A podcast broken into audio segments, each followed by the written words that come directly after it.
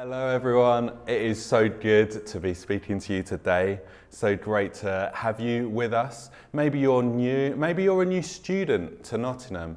Well, look, you are so welcome. We are delighted to have you at Grace Church. I hope you're having such a good morning so far. I hope that it already starts to feel like home for you. You've joined us in our second week of us looking at our Grace Church priorities, our key priorities for the year.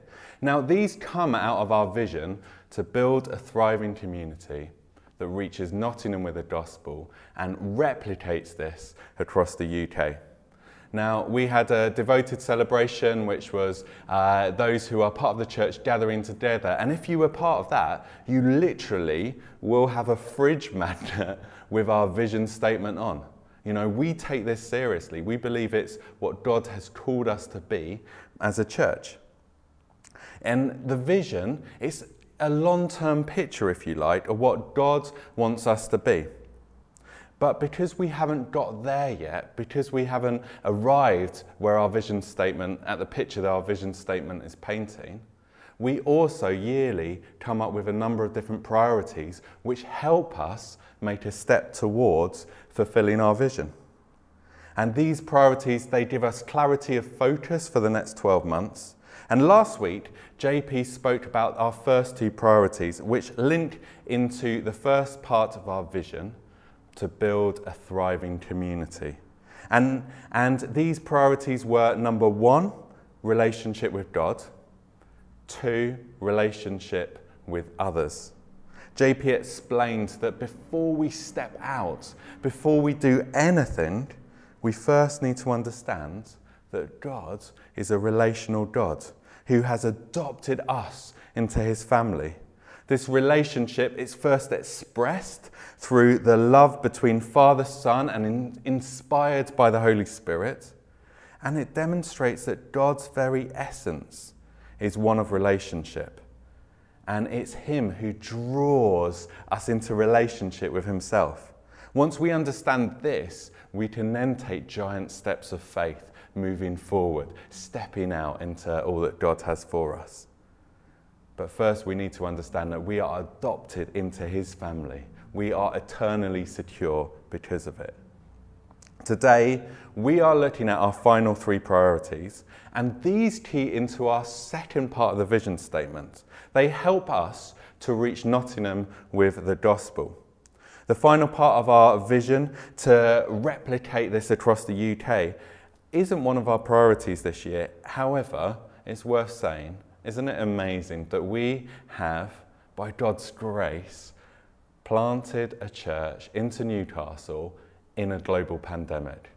The guys up in Newcastle, they're three meetings in. They're meeting this morning as I speak to you. And so, we as Grace Church, we're going to be standing with them. We're going to be praying for them and encouraging them throughout the year.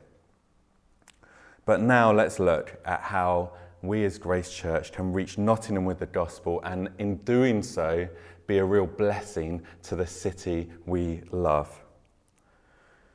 In a way, it feels strange to lay out our plan for the year when so much is uncertain doesn't it? The temptation in times like this is uh, not to move forward, but actually to retreat and then to resurface when things get back to normal. We seem at the mercy of all that's going on around us. Well, we are at the mercy of it. Restrictions mean that we can't have social gatherings of more than six people.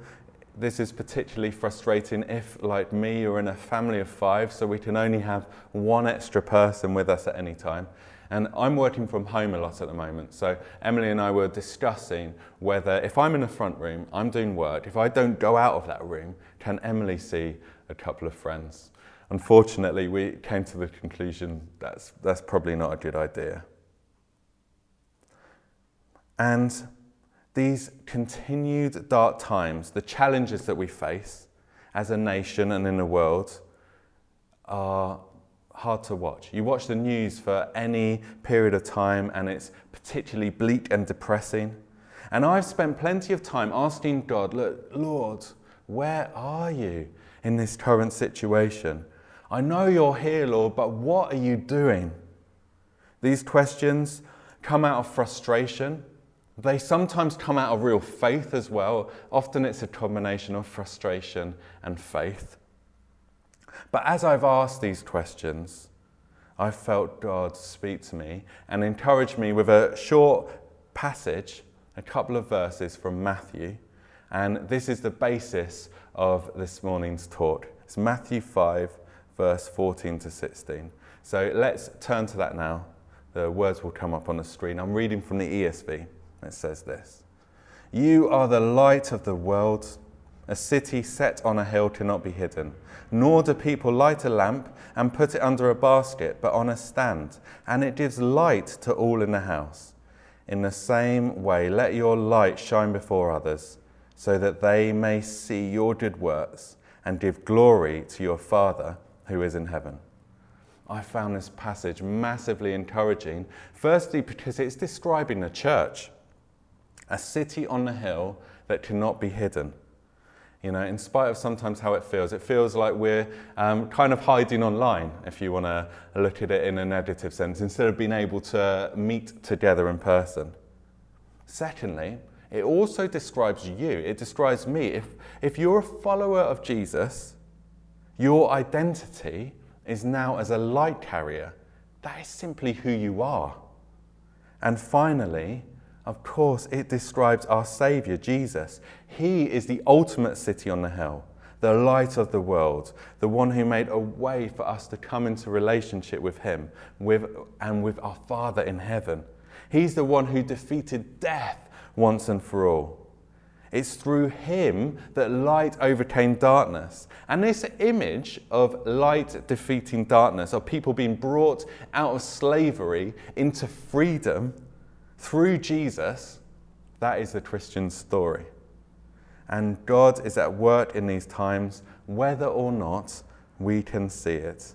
His will is to bring people into relationship with Him, and His kingdom, His kingdom is advancing.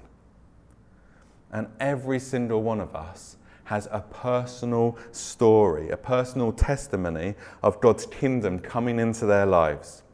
We each tell this story in different ways, some longer, some shorter. Some stories are really uh, dramatic encounters with God. Some of you have had just a, a real tough time as you've come to faith, and maybe your family's turned its back on you, or a relationship has finished because of a sudden differing in priorities. Others of you, you've come to faith as a child, and so your story might have less twists and turns. But all of our testimonies, the stories of how you came to faith, they are summarized by two verses in Colossians. Colossians 1 13 and 14, it says this For he rescued us from the dominion of darkness and brought us into the kingdom of the Son he loves, in whom we have redemption the forgiveness of sins. God is good. He brought us into his kingdom, and his kingdom is advancing. Regardless of how it sometimes looks and feels, goodness will prevail. Light always overcomes darkness, and this current situation is no different. I recently read of a group of first century Celtic Christians they had a ritual for when the sun went down. So, as darkness uh, came, they would look at the darkness and then they would light their first oil lamp and they would say, I beg to differ. I beg to differ. We are not a people who are defined by all that's going on around us, but we are a people uh, defined by our relationship with Christ, as expressed in those verses in Colossians. We are a people of hope, of faith, and of love. We are a prophetic people with a better story. And today, because of what Jesus has done for us, our identity is as adopted sons and daughters. And this makes us light carriers, bringing faith, love, and hope to those around us.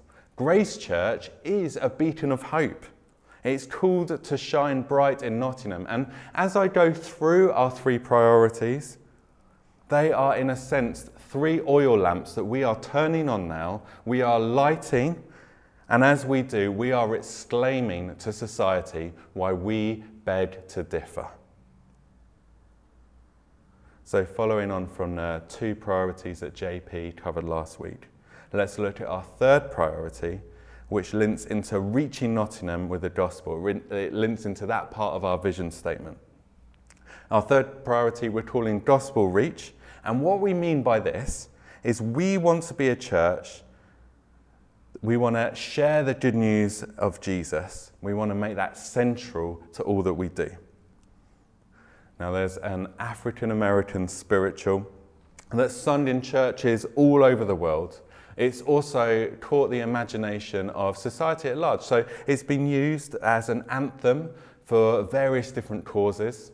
Um, probably most notably uh, the 1960s American Civil Rights Movement. It was a key anthem there. It's even found its way into popular culture. So, um, more recently, Kanye West uh, used it, adapted it in his song Ultralight Beam. Can you guess what the song is? Maybe some of you are singing it now. I'm thinking of the song This Little Light of Mine. I'm gonna let it shine. It's impossible not to sing. This little light of mine, I'm gonna let it shine. That probably, probably didn't help. anyway, these, this song, it was originally inspired by Matthew 5, verse 14 to 16, the verses that I read earlier. You are the light of the world. A city set on a hill cannot be hidden.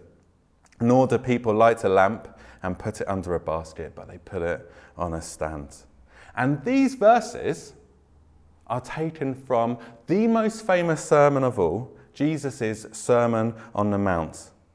This sermon is actually about God's kingdom, the kingdom of God. And as Jesus speaks, what he does is he lays out a radically different model to any human kingdom.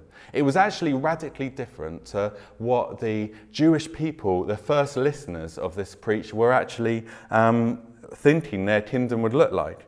What they were hoping for in a Messiah was someone who would uh, boot out their oppressors, the Romans. But instead of that, Jesus starts his sermon about the kingdom of God with the Beatitudes, which are essentially statements such as, Blessed are the meek, blessed are the peacemakers, and they are essentially expressions of the character of kingdom citizens. Remember that this Sermon on the Mount, it doesn't deal with salvation as such, but what it does is it lays out for the disciple and potential disciple how regarding Jesus as King translates into ethics and daily living. They outline the fruit of having relationship with our Father in heaven. And in verses 14 to 16, Jesus is now encouraging his disciples, and by disciples he means all who are Christians to bring light and life to those around them. From a post Christian viewpoint, we look at history, seeing the massive influence that Christianity has had on our culture, and it's so easy to miss the magnitude of these words spoken here. The reality is, Jesus was speaking to a crowd of powerless Galileans. You know, this is a group of people from Galilee, it's an area in northern Israel. And because of the Roman occupation, they were essentially an underclass. They were powerless even in their own country. And he's telling them, Look, you are the light of the world. And against all the odds, that is exactly who they were. From the most humble of beginnings, and by peaceful proclaiming rather than force, Christianity has transformed the lives of billions of people. And the encouragement to us hearing this this morning, listening in this morning, scattered around Nottingham and beyond, is that we also have a part to play. We are like those early disciples. We are light to those around us. You are a living testimony to those in the world who do not yet know Jesus. And wonderfully, Jesus never challenged us to become light. What he said was, because of your new identity, adopted into the family, you are light. You are light. That's your identity as a light carrier. And sometimes This identity is clear for those around you, and other times you might really struggle with it. You might feel hopeless in this area. It might feel tough for you to step out with all that's going on around you currently. And even if you, uh, you feel like retreating, like, and then reappearing when things get more straightforward, the reality is, as a Christian, that's not who you are. That's not what you are called to do. The message for you today is that empowered by the Holy Spirit and knowing your identity in Christ, you are to be bold, you're to step out and be a beacon of hope, the beacon of hope that God has called you to be. Because the world needs what you have been given as a grace gift. God is on the move, His kingdom is advancing, and He uses us, He uses us, you and me, to proclaim His goodness as a church, one of our frustrations recently has been not being able to baptize people easily. You know, we've been trying to work out options and we've come up with all sorts of silly suggestions, which thankfully haven't made it. We thought, oh, could we use one of those older people baths where you press a button and then someone gets lowered? Or what about chucking water from a great distance? Would that work? Thankfully, we haven't done any of these. And what we have decided is we are looking forward to the day when we're able to have a baptism celebration where we can celebrate the people who have come to faith during this time. We can celebrate by seeing them getting baptized. Why don't you now think about that day for a moment? Wouldn't it be incredible for a friend of yours to be amongst that number? Maybe you've got someone who you've been praying for for a while. And it is, it's God who does the saving. But He uses us to invite our friends. Maybe you could invite your friends to your house to watch Grace Church online. I've, I've seen and know many of you have been doing that. Or you could text them an alpha invite. We've been having almost back to back alphas running every Tuesday. Or what about getting your friend along to one of our home groups on a Wednesday or a Thursday, even if that's on Zoom? You could invite them around your house and they could participate in it together. Many of us have been doing these things, and many of us need to step out in boldness and faith and do more. We are to be bold and intentional in this area because you have the light that people need. Moving on to priority four for us we're calling this one social justice to serve the material needs of our city. The passage says, The world will see the light of the kingdom through the good works done by Jesus' disciples. That includes all believers today, with the result that our Father who is in heaven, with a result that He is glorified. Spreading the kingdom of God is more than simply winning people to Christ. It's also about working for the healing of persons, families, relationships, and nations. It is doing deeds of mercy and seeking justice. It is ordering lives and relationships and institutions and communities according to God's authority to bring in the blessedness of the kingdom. As a church, we have a rich history in serving in this area. You know, and so success for us this year would be our food bank continuing to serve the city, those most in need. Grace Enterprises and Radiant Cleaners, the companies that we started to help those with multiple barriers into work, those that moving into a place of sustainable development. We restarted our social hub home groups last week, and the attendance and the enthusiasm for uh, these people coming together was incredible to witness as I briefly uh, chatted to a few. Because of the importance we place on specifically this ministry area and serving those most in need in our city, we have prioritized as a church getting this back up and running above our other ministries. And the reason for this is because a lot of this wonderful part of our community, they are unable to engage with online services and other online activities like many of the rest of us. I would love for you to pray about how you can get involved. Maybe you could serve on a team there, but also a key part of building church and supporting people from all walks of life is through giving to the work of the church. So, as Gus mentioned earlier, we have a pledge week.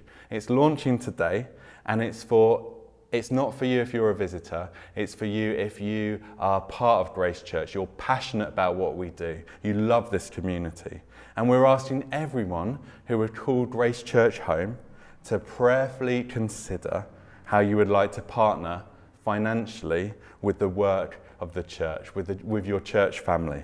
What is the next step for you in your giving journey? Ask God, what has He called you to give? And remember that giving generously to the life of the church, in doing that, you are helping us to be a beacon of light to Nottingham and beyond. The picture that I painted so far is one of people being attracted to the community here, seeing the light shining in Grace Church, witnessing the good that happens here as people pursue God with all that they have. But as well as light being attractional, it also exposes issues. One purpose of light is to illuminate and expose a problem so it can be fixed. Now, I do a lot of DIY. It seems to be in an evening. It's probably because of the age of my kids. They're not too much, they're not too helpful with a hammer, so they're often in bed. Um, it's often dark. I'm often exhausted, exhausted, so it's a bad combination in the start. And um, a little while ago, there was a, a, light in the center of our ceiling. It's got five bulbs. One of the bulbs wasn't working. It became clear quickly that it wasn't the bulb itself, it was something to do with the, the light fixing. So um, I looked, I couldn't see anything because it was dark. So I thought, oh, I'll turn on uh, the light. So I turned on the light, and I could clearly see that one of the contacts was sort of pushed in, and I needed to push it out. And so, uh, rather than then turning the light off, the light had done its job, it had highlighted the problem. I left the light on and I got my screwdriver and I shoved my screwdriver onto the contact to try and release it.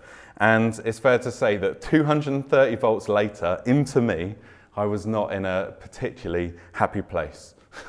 so, this story draws all sorts of highlights. It, it, basically it's a strong warning not to do DIY when you are exhausted. You're likely to do something stupid. However, the main point I want to make today is that light is required to see what is broken. It's true, isn't it? And over the past few months, a light has been shone on how broken our society is when it comes to racial justice chatting to various friends, hearing their stories, st- seeing the statistics in relation to things like education, in relation to things like job prospects. The reality is that racism exists in the UK both overtly and covertly. And so racial justice is our fifth priority for us as a church, and it's our final priority and the idea is for us to shine a light and engage in the conversation. And so in October, as a church, we are running a series titled We Need to Talk About Race. We have Ben Lindsay, who wrote an incredibly influential book of the same title, speaking to us. And the conversation we'll be having throughout October on a Sunday in home groups and in other events essentially is helping us love one another better to become more like Jesus. Engaging in this way will help us to burn bright and help transform the church culture and society at large. And as we have this hugely um, important conversation happening, as we get involved, let's have the words of Micah 6, verse 8, ringing in our ears. What does the Lord require of you? But that you do justice and you love kindness and you walk humbly with your God. In doing so, we are reflecting God Himself, who is unity and diversity. The world feels like a bleak place right now, but we have a better story. And by being bold in stepping forward, we are a city on the hill. And our priorities of relationship with God, relationship with others, gospel reach, social justice, and racial justice. These are lit oil lamps that help us to shine brighter than ever. And in doing so, we demonstrate to God, we demonstrate to others rather, why we are a people of God and why we beg to differ. Chris is now going to lead us in a song that he wrote, and I believe it is a prophetic song for us in this moment. It's a proclamation of faith that God is on the move, his kingdom is advancing, and so please sing it with all that you have. But before we do that, let me declare those verses in Matthew over us. You are the light of the world.